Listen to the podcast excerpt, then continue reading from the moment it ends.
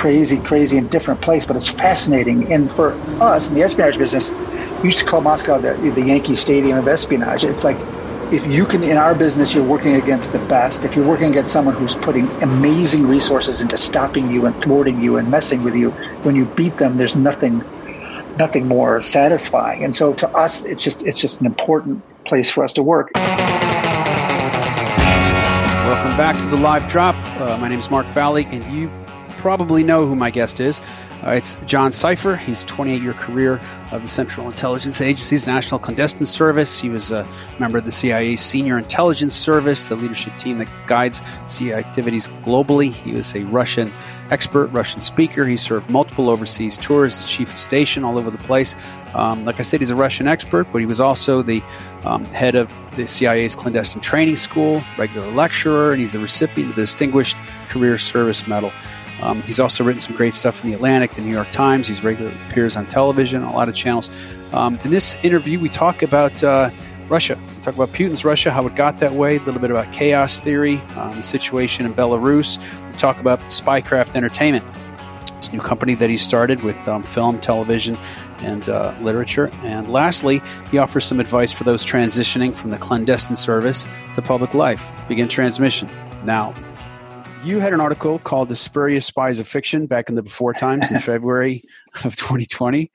And I found it pretty refreshing. it, it, brought up some points that one of which was it always seems like you have consultants there and they tell you exactly what the uniform's supposed to look like, what the letterhead's going to look like, but then, you know, the overall premise is just some completely implausible situation. uh, is that frustrating for you to watch? it's funny, yeah. Um, Edward Lucas, a guy I used to write for the Economist, he's a bunch of think tanks. I was at a, a, conference in Europe, and he said, "Hey, can you write something about you know Hollywood and spy stuff?" And I said, "Right." So I finally wrote it. And yeah, that's one of the things that's just sort of funny, and I'm sure you've seen it in your work, both with intelligence and military things, and then with uh, with Hollywood too. Is yeah, it's like they actually spend money to hire consultants so that you know the file numbers look right or the the color of their cap or what you know they're they're wearing the right clothes but then the story has nothing to do with reality. So like why waste your money? Like that in fact the people that might see something good about hey that's exactly how we wear our socks or whatever it is are not the people are they going to be the same people that say this has nothing to do with reality? So i'm not sure why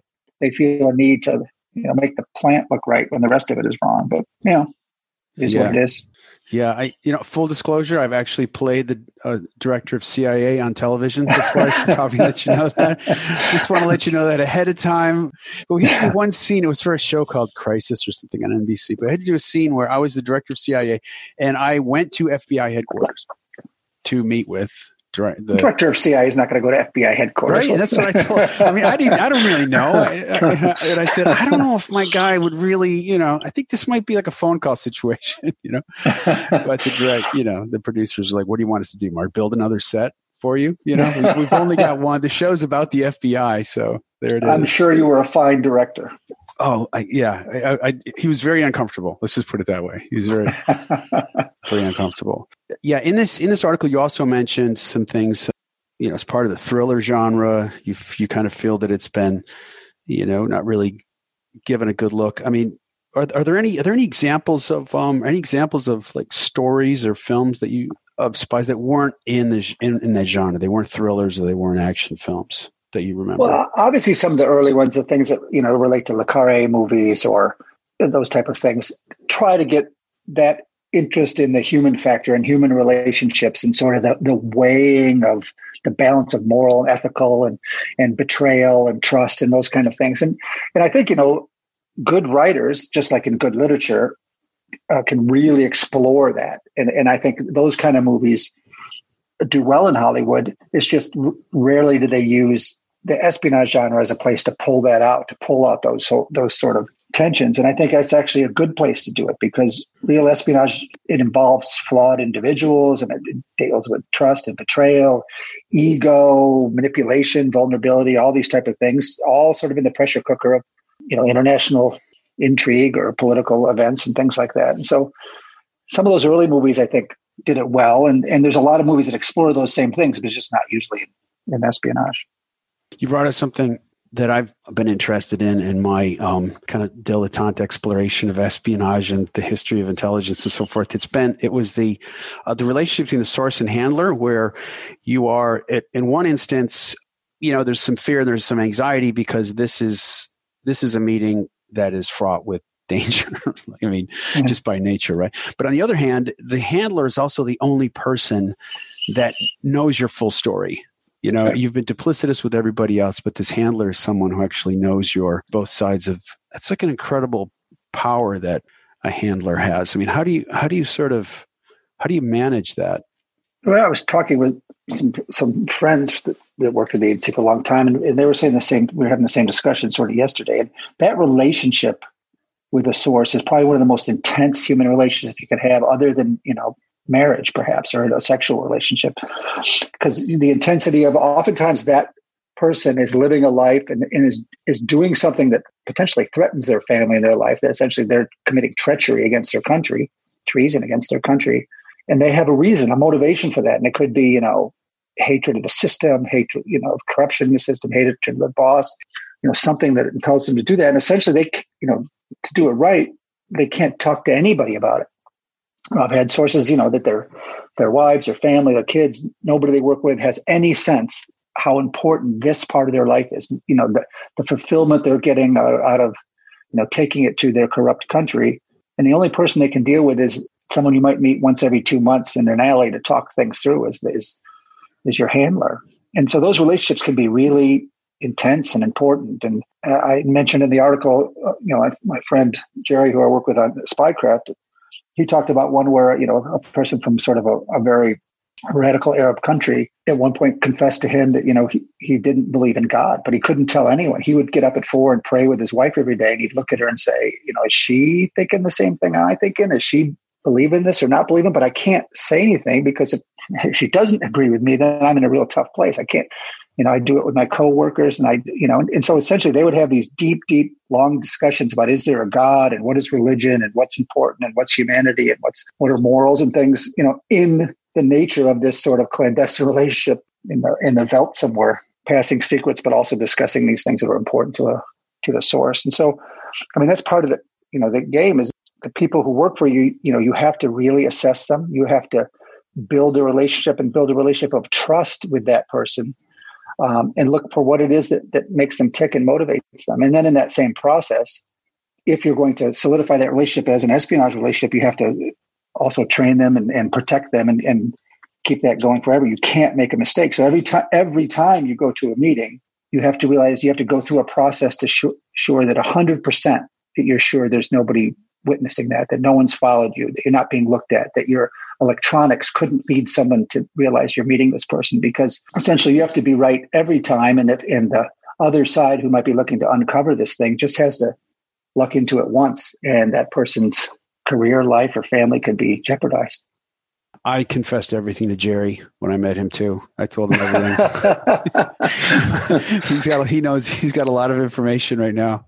Luckily, yeah, old enough now. We, we forget it all anyway, so it doesn't. I know matter. exactly. You have nothing to worry nor was it that exciting anymore either. But, but, um, you know, I was just wondering. It's an immense amount of pressure for some for like a young, you know, intelligence officer, or I suppose you know, an officer in the clandestine service, or I mean, what do you actually just call like a, a CIA officer? He's a case officer, right? right? Case officer generally use, yeah. He's a or case officer, officer, or ops officer, case officer. officer. What are their resources? I mean, you know, without kind of giving away the, how, how the whole operation works, I'm just wondering. I mean, does he, he obviously has a you know a boss who who he, he goes to, but I'm wondering when you run into those ethical dilemmas.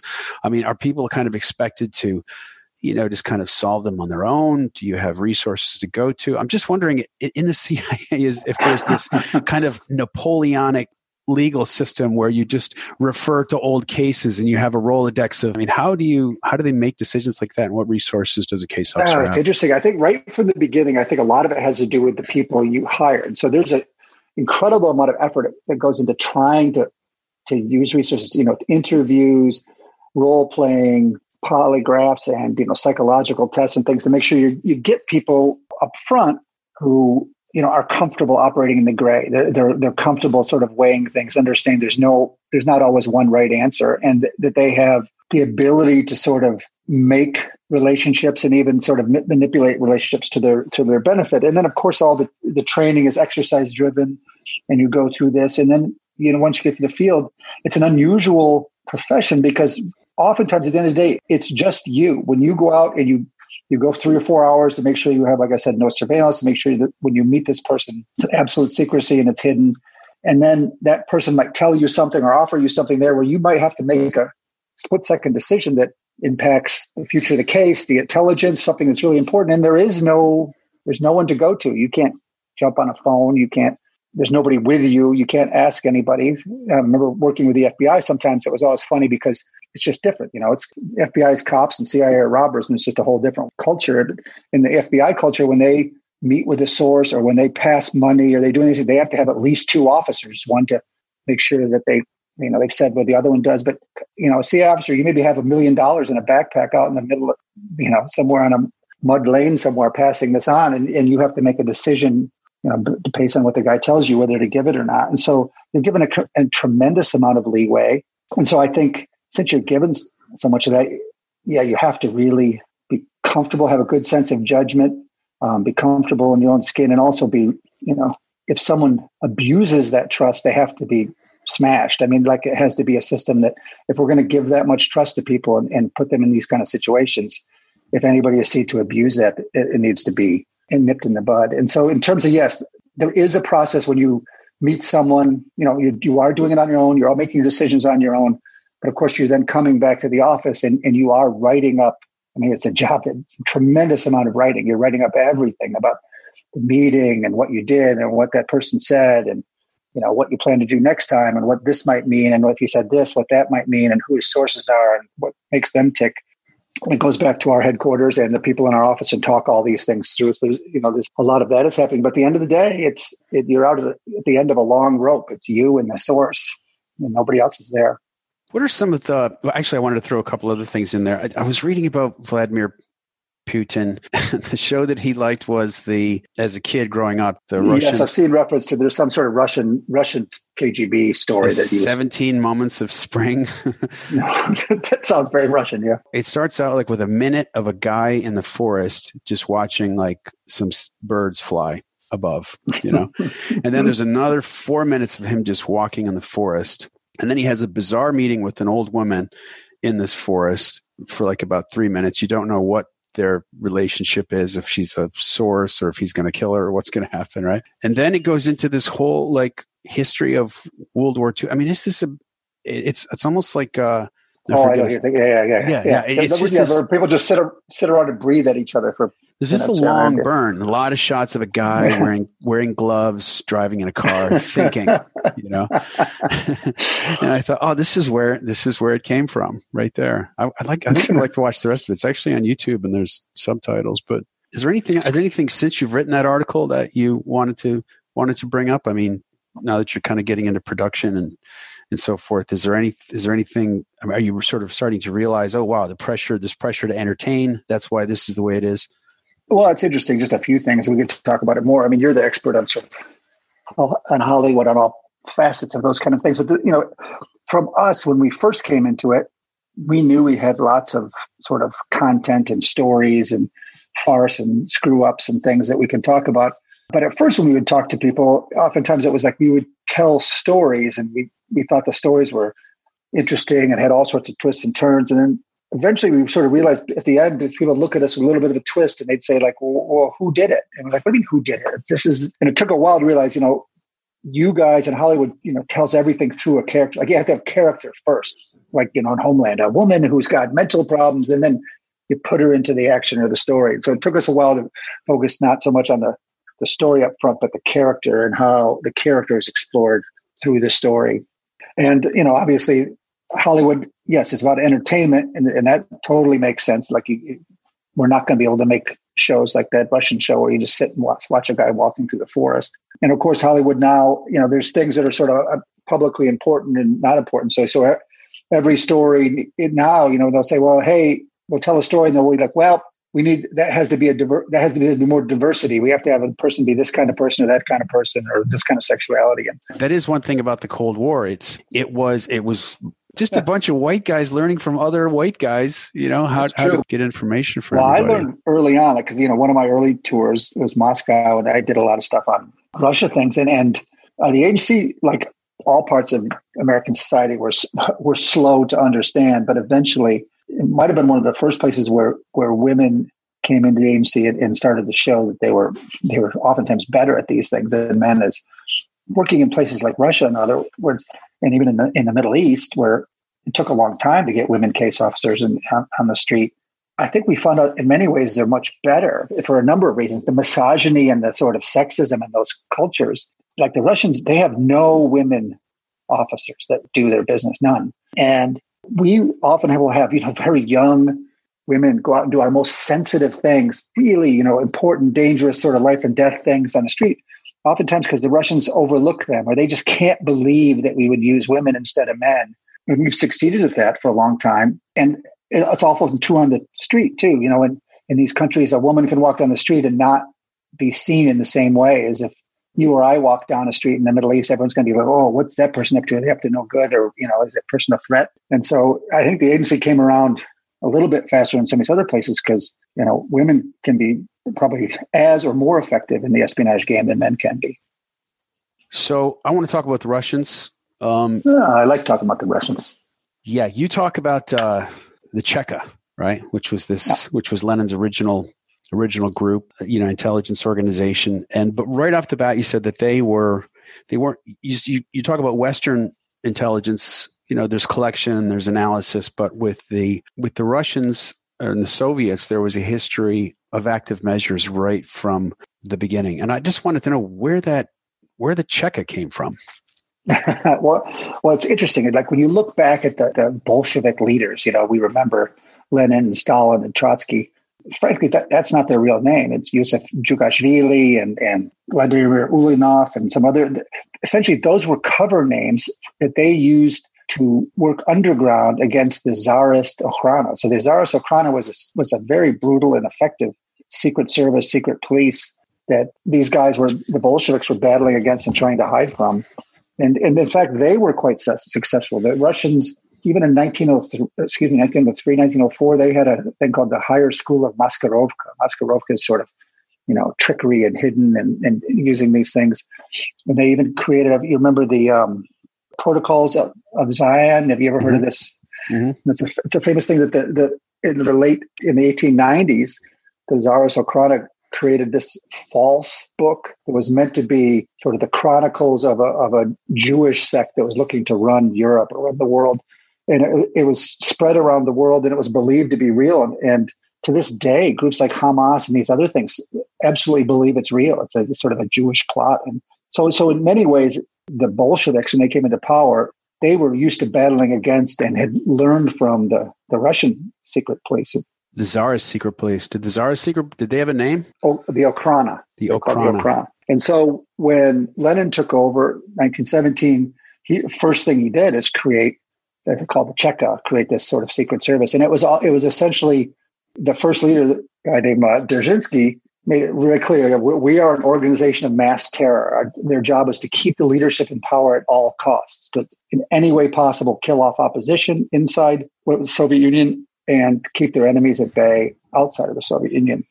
When I talked to groups, one of the things I tried to talk about, there was an operation, a famous intelligence operation called the Trust that Dzerzhinsky and his people in the early Cheka, 1917 to 1920, two or three, ran. And it's actually fascinating. And, and it shows that they were doing these kind of operations that we saw in 2016 against our election from the very beginning. And so the trust is, is famous for when the Bolsheviks took over. I mean, it was a small group of people that, that took over, you know, had, when the Tsar was killed and took over this massive country. And there was a huge opposition of former monarchists and Red Army people and European groups, European intelligence and security services that were that were looking to overthrow the nascent you know, Bolshevik state. But what's interesting, the, the main sort of opposition group that was operating in Asia and in, all throughout Europe and inside Soviet, inside Russia, was this thing called the Monarchist Union of Central Russia. I think that was the name of it. And it was the main group by which anybody who wanted to overthrow the Bolshevik regime or commit assassination against Bolshevik uh, leaders, you know, would, would engage with. It was an underground secret organization. Well, it turns out from the beginning it was a trap. It was fake. Dzerzhinsky and the Chekov created the opposition organization, the underground opposition against the Bolsheviks. And they ran it for four or five years all over Europe.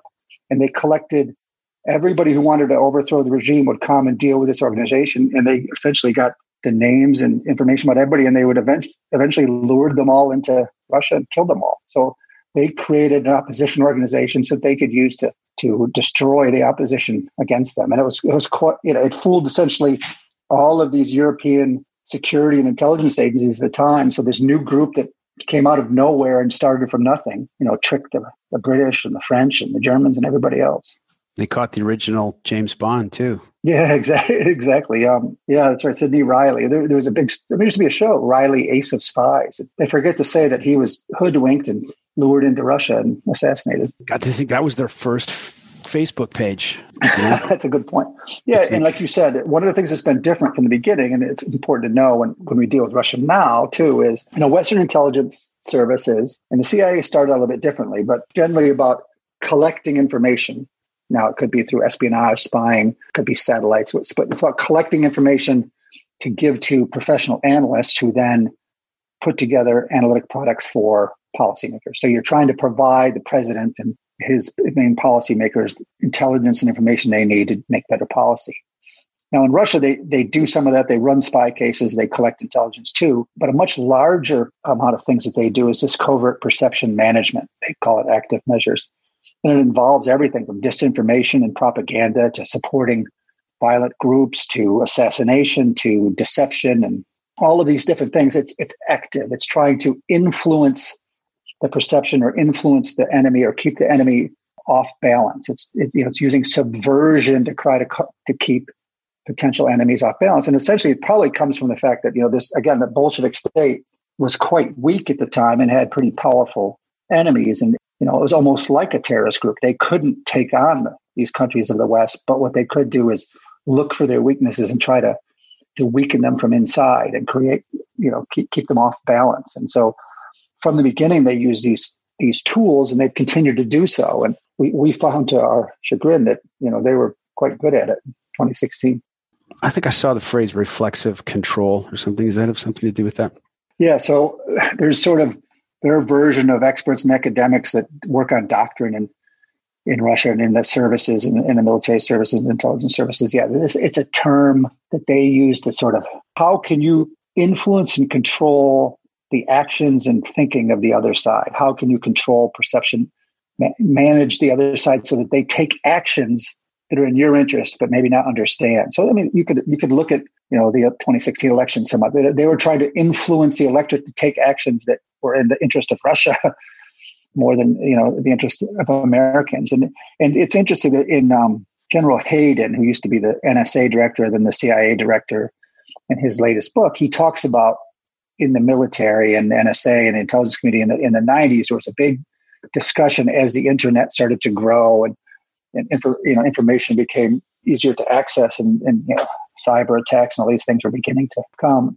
Big discussion about how are we going to use this new landscape of, of intelligence and there was a lot of discussion about you know, trying to take information dominance. Are we going to be able to try to control the thinking of the other side and do right. these kind of things. And essentially they decided that was just a, that was just that was a little bit too far. It wasn't something that the, the U.S. was necessarily going to do. We would work on being maybe the best in the world at cyber defense or, or cyber attacks or these type of things, and we would give different pieces to different institutions and agencies. Like the NSA would do a piece, the military might do a piece. But the Russians, you know, early on went the other direction they want their intelligence and security services and military to be involved in that process of influencing the the way the other side thinks. So they're they're actively creating content.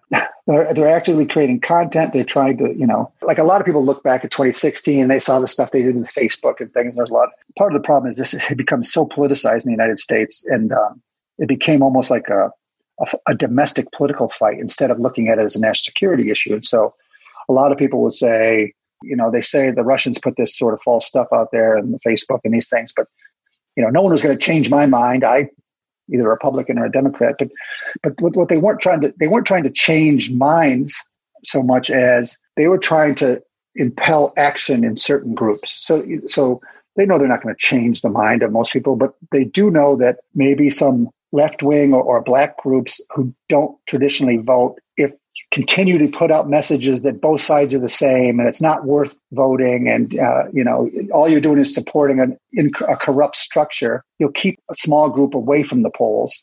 And on the other side uh, if you can you can stoke outrage among groups that don't normally vote to actually get out and vote in an election you can you might be able to change things because you're getting you know your side so worked up to go vote and the other side pieces of, of it so despondent that they don't vote. So they were trying to know they were pretty savvy in the way that they use those tools I don't really know game theory, but if I had to kind of use a term, I would say like for game theory, you're you're just trying to confuse the other side, and you don't really have a plan. But it looks like they've attempted to call it the Gerasimov doctrine. I was looking at an article from McKew, yeah, yeah, right? Yeah. General Valery Gerasimov, where Gerasimov, yeah, Gerasimov, chaos is strategy, but you can't really have an end game. I, I, I'm not a good chess player, you know, but when I do play, there's always that moment I really enjoy when I'm sitting across from somebody and I make the first like three or four moves, and they're looking at me like, what is he thinking? In reality, I don't have a plan at all. You know, I'm going like piece to piece, but there's that key moment where they're looking at me like, you know what? I think I think you hit on. I think this is an issue, and you know, I'd love to talk about sort of academics and, and people are more expert in this. But I think that's the fundamental weakness here. I think from the beginning, you know, they use these tools again. Like I said, it's like a terrorist looking for weaknesses to take advantage of. It's the using. It's essentially the the tools of the weak against the strong. If you're dealing with a much stronger adversary, you have to use these things to keep them at bay. But like you said, what's the end game? So it's one thing to continually interfere and get in elections and mess with people and sort of keep them off balance and and you know try to influence certain decisions and subversion but where are you going with this how does that ultimately make russia a wealthier more secure better state. Like i it's not clear to me. It's almost like like you said chess. They it's almost like they love the complexity of the game. They love to sort of keep the, their enemies sort of off balance but it's not clear to me that it's leading to something. Now, of course, that's, you know, we grew up in a democratic state with when a new person comes in power, you vote and the, and the old people go out. If you're a dictator, if you're in charge, essentially your goal is to stay in power. Every So every day it's a challenge. So every day that you're not overthrown or someone's not trying to assassinate you or, or what have you, that's, that's a victory. And so staying in power, continuing to steal, keeping their people in power is sort of the goal, making the country healthier, making the country wealthier, those are those are subsidiary goals, less important. So yeah, I, I tend to agree. That's the thing is, yeah, these moves are really clever and cute, like you said in your in your chess analogy. But how do you win? What's the what's the what's yeah. the end game? Uh, you had a, review of Catherine Belton's book, and I want to jump a little. I want to jump to Dresden, sometime in the mid '80s, where right. um, she brought up some new information. I mean, there were rumors that you know Putin was. Um, I mean, there was always rumors that the East Germans had you know connections to the Red, Red Army faction that the East Germans were the ones that contacted the Libyans for the La Belle disco bombing. And this book is the first time I've seen it where it seems like there's a little bit more of a role that the Soviets and especially Vladimir Putin may have played. And you, it's, he seems to have, they just want to create instability way back, you know, way back then. I guess looking back on it, I'm not really sure what my question would be from that is. I just thought it was pretty pretty interesting. Well, let me. I could I could riff with it a little bit. So so I mean, Putin you know, he joined the KGB in like 1975. Like you said, grew up watching these KGB shows and he saw that that was a way to serve the Soviet state. Then he spent his first, I don't know, nine years or so following opposition people in his hometown of Leningrad, sort of the second tier of KGB things, you know, that you know, many KGB, they want to live overseas. They want to live in the West. They want to, that was sort of the, you know, where you're trying to head if you're going to be a KGB officer. And finally, he gets his first overseas, if you will. It's not really overseas to East Germany. So in Dresden, a small smaller city, not in East Berlin, but in Dresden, East Germany. It's his first posting there, and you know, eventually after he becomes president, people become interested. Like, what what was that about? You know, the Soviet Union essentially started to fall apart when he was there, so that he eventually had to leave with his wife and go back to his home. And and as the, as the country fell apart, he got involved with the, the mayor of Leningrad, which then became St. Petersburg. But I think Dresden, his time in Dresden is really interesting and important because that was his first time you know, outside of the country. He learned some German to go there. And as we look at how he became so effective and eventually becoming president, there's some connections that I think were really important. And one of the things is the, the KGB, as the Soviet Union started to weaken in, in the 80s, even 70s, 80s, was probably more sophisticated and saw the weaknesses of the system. And, and also they had connections to the West that other people didn't have. So the KGB was in charge of the Communist Party's money. So the Communist Party kept money in, in Western banks. And the KGB, one of their jobs was to try to, you know, steal Western technology so that they could build their military and their, their rockets and space exploration, all these type of things.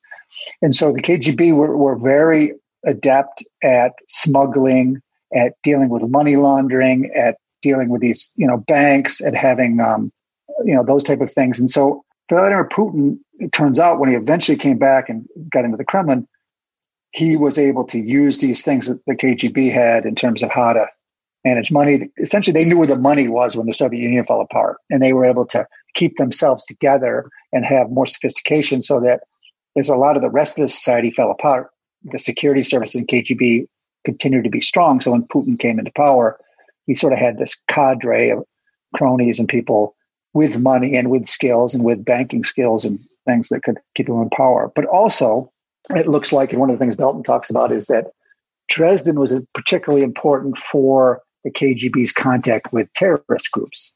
And Dresden instead of East Berlin, because in East Berlin there was, you know, lots of Westerners and Western embassies and all these other type of things, whereas Dresden didn't have much of anybody from the West. And so it was a place where the Stasi, the East German Stasi, could manage these programs on behalf of the KGB. And so someone like Vladimir Putin would be working with the Stasi to manage PLFP, which is the Palestinian sort of group that did terrorism, and the Baader Meinhof gang you mentioned, and these other kind of things that, that would take action on behalf of, of the KGB through the Stasi. And so she talks to some people that suggest that you know that was a very very important place for the KGB because of its relationship with the Stasi and terrorist groups, and, and it's likely that Putin was involved with that type of activity. I'm going to throw some Russian terms. I don't even know if they're accurate, but like when did the Siloviki and the Bratva kind of come together? well, and, well, is there a name for the for like Khodorkovsky or the, the you know that kind of wealth, yes. the wealthy class? How did they fit into it? Oligarchs or something. So yeah, I mean that's interesting. So this this belt this book by Catherine Belton, I think it's called Putin's People, if, I'm, mm-hmm. if I remember correctly, talks a lot about that. So when Putin comes back from Dresden and the Soviet Union is falling apart, and there's sort of interesting stories in his his biography about how that influenced him as he as he moved forward. He eventually ends back in his hometown of Leningrad and uh, hooks up with, with one of his former law professors, who's now the mayor of Leningrad, which became St. Petersburg, to be his sort of foreign business contact. So Putin's job was to manage foreign contacts, potential investment in St. Petersburg to help get you know food sent in and t- trade for money or what have you. And at this time, it was a mess. The country was falling apart. You know, they didn't have you know, the system put together. And, and again, the, the, two groups that seemed to, to at least have themselves together in, in, a, in a plan were, were the security services, the old KGB, and the mafia, uh, groups that essentially organized crime groups. And so at this time, Putin ended up working with you know sort of the strong organized crime groups that ran the ports of Leningrad to get goods and money and, and got involved in sort of trading those things. And so when you talk about the Bratva, that's sort of a group of, you know, the, essentially a mafia, you get organized crime group. The Siloviki are, or are essentially the government people from the power ministry is the people who run the army and the security services and the intelligence services and those those type of people and so you know in modern russia those groups end up sort of working together you've created a system Uh, what's interesting about it is is it looks to the West like it's sort of Western. It has banks and it has lawyers and it has all these things, but essentially it's it's a crony capitalism, if you will, or kakistocracy, or uh, where to make money and be rich, you have to be able to do favors on behalf of sort of Putin and the people in power. And so you can get rich if you do X for the state, even if you're a business person or what have you. And, and the Kremlin access the place that sort of maintains who's on top and who's not between these sort of battling groups of criminals and businessmen and all these other kind of things or and you know money so and gives them a slush fund. Sort of business people have to sort of pay back to the Kremlin, so the Kremlin can use sort of dirty money in the West to, to you know corrupt leaders and, and do these kind of activities like they did with our election, for example. I remember hearing at that time that there was a like kind of an offensive, like a charm offensive by the CIA to kind of go and meet these other intelligence agents, agents or diplomats, and to try to develop sources out of these out of these people. I don't know what you would call. It. I'm, keep a, I'm a complete I'll, limb here. I, mean, I think I just crossed into like you look at I like, keep going. I'll, I'll jump in like, it, well, the one thing I can say was I was in in Russia in the in the in the nineties after you know I was in Finland as the Soviet Union fell, and they had the largest Soviet embassy in the world. And focusing on Russia was something that was our main task. And then eventually I was in Russia. And as the Soviet Union fell apart and a new Russia came together and the economy was falling apart, it was almost a wild west. And, and it was, you know, it was a very bad time. Russians remembered as a bad time. But like I said, the, the, the security services still held together. You know, they were still very focused on their job. They still thought they were protecting the state. You know, they just switched over pretty easily from a Soviet state to the Russian state. We never in the embassy and, CIA or State Department saw any diminution of security services ability to mess with us, to surveil, to follow, to bug, to question anybody we talk to, to try to run sophisticated operations and counterintelligence operations against us and stuff. And so those security services, the KGB essentially broke up in the in a different groups. So they KG was a massive, you know, several hundred thousand people organization, which did internal security, counterintelligence, counterespionage, and then it had an external service. So essentially, it was the FBI, the NSA, the CIA, all put together, plus border control, all these type of things. And so they're essentially broke into separate organizations. So the first chief director of the KGB became the SVR, the Foreign Intelligence Service, sort of the CIA equivalent. And the second chief director became the FSB, that essentially the FBI times times fifty that did domestic operations and things. And eventually, in the nineties, before he becomes president, Putin is the head of the FSB, the Internal Security Service. And so, the, so the, the intelligence service continued to be quite strong. Uh, yes, after after the, the wall fell, you know, our not just the CIA, but our politicians, everybody tried to develop relationships with the new Russia and tried to influence Russia to sort of move more towards the West. And, you know, during the Yeltsin and Clinton period, there was some of that. And I think eventually the 1998, the economy sort of fell apart in Russia and, and for a variety of reasons, you know, essentially Putin taking over and the security services sort of taking power over, over the government, it moved in that sort of anti-Western direction after that. Yeah, I talked to Russians and they said, no, we tried, we tried democracy. It didn't work. It was a mess. But how how would you approach someone like him? How would you kind of organize that, or how how would you kind of strategize that? In terms of government to government, I mean, I think we have part of the problem is the U.S. for all of its size and power and you know reach around the world can be awful can be pretty naive about things sometimes, and so we've seen it with Putin and the Russians over the last twenty years you know, George Bush said, "Oh, I, I looked into his soul and saw that he was someone we could work with." And then eventually, when the Obama people came in, they they said, "Oh, it's not working with you know the relationship with Russians. We're going to reset and try to increase our cooperation with the Russians." And, and President Trump comes along and he sees Russia as a natural ally and somebody we should be working with.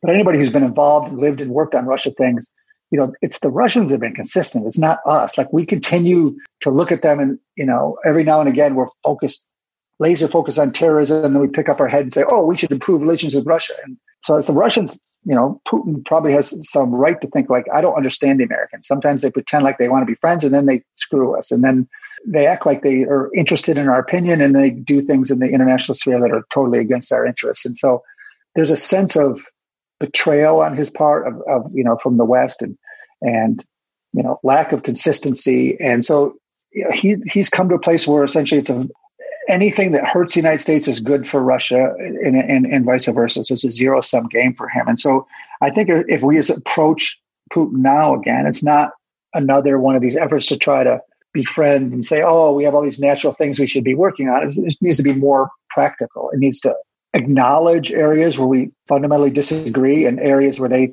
they understand that you know we have different opinions. We have to understand that some of his natural attacks against us in the West, Some of them are, he truly believes things that we can't understand why he believes, and some of them are for internal consumption. He needs, you know, he, he has a country where the economy is going going to hell. He needs to blame somebody. He needs to blame foreigners. He needs to say this is because the Americans. It's because the American sanctions. The Americans are they're looking to overthrow us. You know, there's been they we saw this in Libya and Egypt and all these places. They're trying. You know, they they pretend like they're your friend, and then they they want to overthrow the the government and stuff. And so he can tell his people that we're a threat, and it allows him, you know, to stay in power. So I, I think you're not going to change him. He's he's essentially running a, a dictatorship, sort of a, a group of cronies that he keeps rich in power, and he's sort of stuck with that. He probably would like, even if it's not a friendly relationship with the West, one that's a little bit more stable. You know, as much as he probably likes having Trump in power, he has no idea what what decisions are going to be made from one day to the next, and that's something he has to deal with. And so, yeah, I I don't know that there's a a great easy answer to improving the relationship with the Russians in the near term. There's not there's not there's not a lot we need from the Russians. It isn't like there's sort of this view, especially on the right, that well, they're natural allies. We should be working with them. You know, they they don't like radical Islamic terrorism either, and, and that's yeah. true. But we're their main enemy. So Whereas, yes, we have some things we agree on on terrorism things. At the end of the day, if they take an action that can hurt us, they will they will do it. It's funny. I had um I'm going to throw in like a kind of reductionist metaphor here. you know, another metaphor. I'll throw it in. Yeah. Sorry to hear about your your dog passing away. By the way. yeah. Oh, thanks. You know, um, it hit my my dog passed away too, and oh, yeah, sorry. it hit me. But there's a I, I had this funny experience with my dog. He um, I, he was a rescue, and he he used to bite people. You know, mm. and he would bite people, and I was always thinking, what am I doing wrong? What am I? What am I doing wrong? Am I, am I feeding him at the wrong time? Am I acting the wrong way? And you know, then he bites somebody else, and I, I think, what what the heck am I doing wrong? And I went, you know, I went to a dog uh, counselor or whatever, uh, like a behaviorist, I guess, here in South LA, and he said, look, um, uh, this dog has got wolf DNA in it, right? he goes, yeah, he goes he what, bites. You, what you need to do is to put a muzzle on, on this dog, you know, yeah. and and when you walk him, make sure you he walks behind you so he knows that you're in charge, and then he'll relax and everything will be fine. So it was the funniest thing. Like I would walk around with a dog with a muzzle, and I would get it was interesting to get get different reactions from people, and this has something to do with the whole reset idea. I think you know because some good, people would, some people would look at this muzzle and they look at me and they think like, what did you do to that dog? you know, and other people who got it, they would look at me and they'd just be like, oh, "You got a biter, don't you?" I was like, "Yeah." yeah. You know, so there was like two different attitudes of is this that's just his nature or is it something that I can do to affect this situation? Strangely enough, I'm going to throw this in. It was it, it almost fell on like liberal conservative sides. Like my more okay. liberal friends, my more liberal friends thought that it was, what did you do? What did you do wrong to make that dog like that? Or what are you doing? They would almost overestimate my ability to affect his behavior. but some people who, you know, either from where I'm from in upstate New York, they would just be like, yeah, he bites, huh? Yeah, got to muzzle him up. But um, yeah, Putin as a dog who bites. I, I actually like that. That's actually, and it does fit with. So there's often an American tendency, and there is a little, there is a little bit of a right left thing on this. Until Trump, Trump's a different, but is that because the relationship with Putin is going poorly, or because the Russians don't seem to understand, that because they're upset that we're, you know, in the Balkans or whatever doing, there's a tendency, well, this must be our fault. We must not be commun. There are natural ways we should be working together. They should understand these things. It, it, it's probably our fault. We, we need to communicate better. And so there's often this desire to, to sort of try to fix it by taking some action on our own, rather than just saying, he's a biter. He's not, you know, we have to accommodate what he is and think about what our, how our policies fit with the biter as opposed to saying, like you did, ah, I must be doing something. Like, let's try, uh, you know, maybe if I pet him more, he'll won't bite anymore. And and so this has always been an issue with the Americans. We we tend to we tend to come back to that, that thing. Yeah. It's funny because I got a I got a dog in in Moscow, a bull terrier, and uh, it, it was a great dog. But the Russians were scared to death of it because they thought you know they were because a lot of people that organized crime people would buy them and make them you know vicious and guard dogs. So I bought the dog there. They have this huge they call Petichny Rynok, the pet places, like eight football fields wide of uh, every kind of pet you can imagine. everything from bears to piranha fish to to maggots to cats, dogs, tigers. It was unbelievable. It was it was always fun to go just because it was this crazy assault on your senses, and I ended up getting a dog there. You know what's funny because now Putin now is is pretty savvy, so he understand. They for years have been collecting and focused on on the United States, and they they understand how our different parties and people and and communities look at Russia, and so they they've actually gotten pretty savvy. So they understand that the sort of right wing groups that support that support Trump now that Trump has said that Russia is a natural friend, they've been pushing out a narrative that sort of fits with with the right wing. They're trying to, you know, gain people in the United States that think Russia is a natural ally. So, so it started with we both have a reason to dislike Islamic terrorism. Therefore, there's a natural area we should work together. But then it morphed into appealing to Christian groups that, hey, Russia is a Christian country. Russia is a white country. Russia doesn't like immigrants. Russia, you know, Russia doesn't like gays. And then even like you remember when that Maria Butina came to the United States and dealt with, was engaging with the NRA and working with the NRA, eventually arrested, you know, trying to get into our groups that were sort of gun enthusiasts and the NRA. And so they're putting out a narrative to a group of Americans to say, oh my God, the Russians are natural allies. President Trump is right. We, these are white Christian, you know, anti-immigrant, anti-gay gun lovers they should be the people that we are associated with. You know, Russia, those things don't make any sense. They, they aren't a gun com- country. They're Christian, but they're Orthodox Christian. So essentially, if you're Catholic or whatever, you're you're shit out of luck. Yes, yeah, you know, they don't like immigrants and they don't like gays. But I mean, there's a lot of problems in Russian society that these same groups that, that think they're our natural allies, if they lived there, they would have a different opinion. I'm sure. Oh yeah, they like to think that the the czar was the the last Holy Roman Empire of the, of the Eastern Orthodox. Yeah. Right? So they're yeah. starting to play that the whole thing Rome. up. Third Rome. No, I'm not buying it. You, you, said, uh, but I wanted to bring something else up. When I listen to epidemiologists talk about um, COVID, they almost seem like they're fascinated with this virus, like the things it can do and the way it surprises them. With and it's horrifying to listen to because you think, wait, this is, and then they get a hold of their senses and they come back and they say, it's terrible what this thing is doing. We need to mask up and do all this stuff. But I'm just wondering if there's some sort of expert bias because I've heard people talk about Soviet Union and, and Russia, and they they have like a real kind of when I guess when you kind of like some when you like something a lot, essentially, yeah. you know, and it just seems almost sentimental, you know.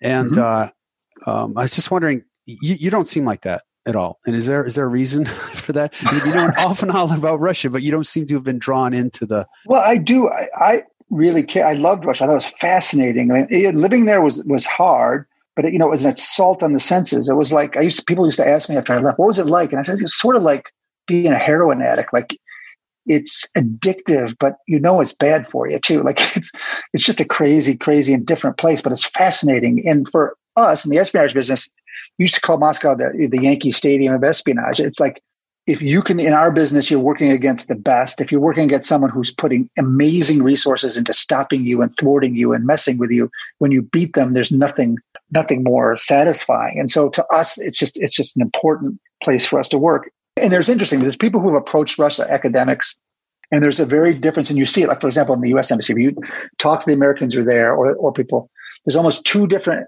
kind of groups that approach russia and there's the people who came at Russia through literature.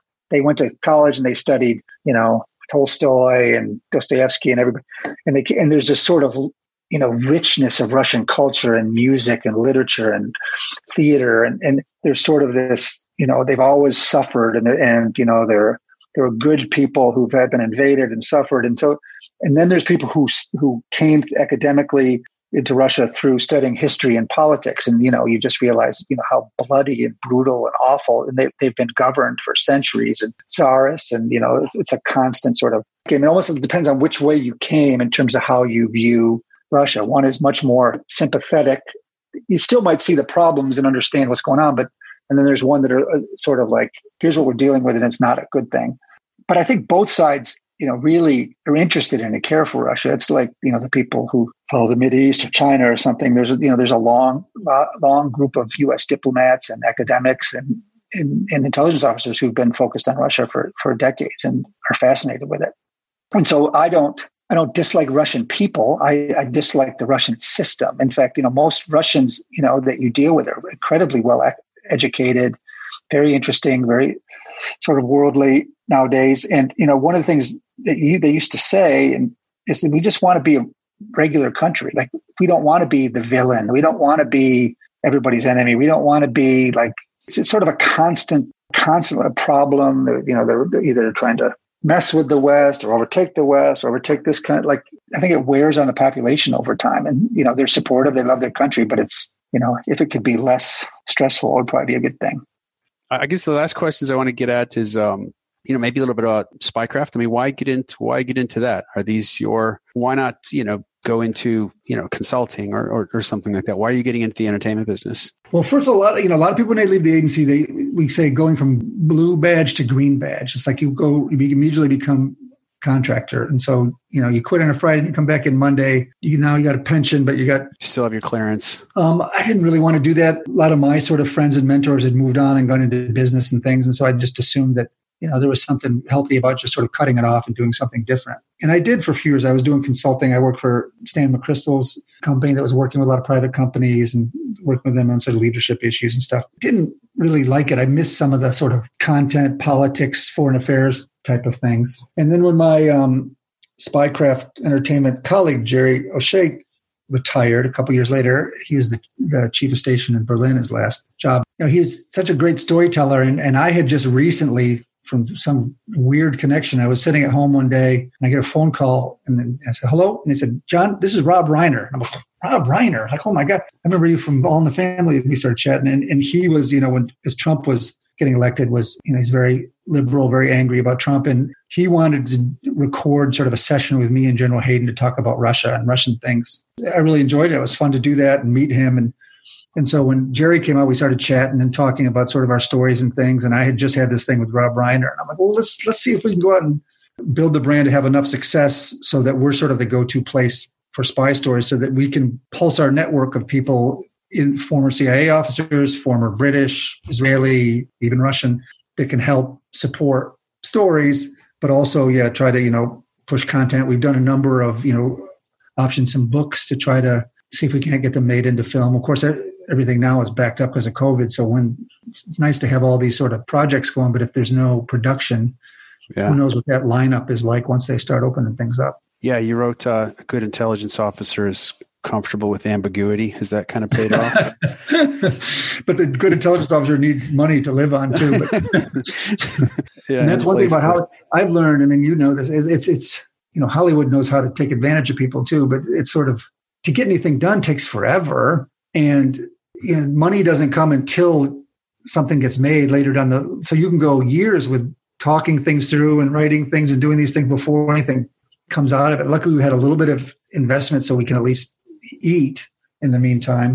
Well, that's awesome. I, I, think it's fantastic. I mean, just having met you guys, it's just an amazing amount of institutional knowledge there and experience. And um, it, it, also adds a lot of credibility. I mean, a lot of times you, you would work with who said they were in the CIA.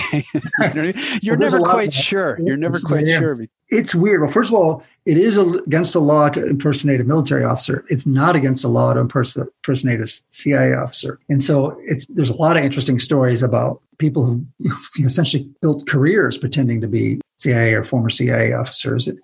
Any advice for someone looking at your personal transition from the clandestine service to public life? There's a lot there. It is harder than leaving the military or some of these other things because nobody understands it. Everybody CIA or espionage or intelligence means all kinds of different things to all kinds of different people, and it depends what they saw on TV or what they think. So, in terms of like finding jobs and things, everyone will talk to you because you, you know, they think it's interesting. But in terms of knowing what skill you have that could translate into another job or something, it's hard because we're not good at, at sort of articulating what it is that our weird job and our skills could translate into business or these other kind of things. CIA officers end up in all kinds of weird. You know, they be, they run alpaca farms and they some make movies and some become criminals. I don't know. Make movies. I can't wait to see them. all right, here we go. The the fifteen, the fast fifteen.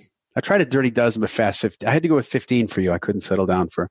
So, um, Jason Bourne or Jack Ryan? Jason Bourne. Le Carre or Ben Macintyre? I love both of them, but Le Carre.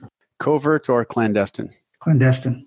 Stones or Beatles? Stones. DGSE or GCHQ? GCHQ. Surveillance or counter surveillance? Surveillance. Counter surveillance is for. Uh, we can have that discussion later. It's for. Okay. Somebody else. Crunchy or smooth? Crunchy for sure. Gordievsky or Tolkachev? Tolkachev. I knew you were going to say that. Truth or dare? Dare. Uh, pace or mice? You know, I, have heard people say that pace is like our way of saying whatever, whatever, whatever. And I know it's in my art. They talk about them in articles and you see them in things where people will say, in espionage for communication, they use the acronym whatever. And I don't think we ever actually did, but yeah, mice, I'll say. I don't know. Okay. Black bag or burn bag? you can only get in trouble with a burn bag by not shredding and stuff. So I said black bag. Okay. Facts or feelings? Facts. Mitrokhin files or Stasi files? Wow. Um, the Mitrokhin files, but Stasi files is an interesting thing too. Okay, the last one is drum roll, live drop or dead drop? live drop. really? I yeah. Thought I thought you'd, I'd ped you for a dead drop guy. I don't know. um, I'm gonna, want to do this one thing where I say, John, thanks for, very much for being on the live drop. And then what do I say? oh, you say, you don't have to say anything. Just don't say anything. Yeah. Well, I can say thank you. Okay.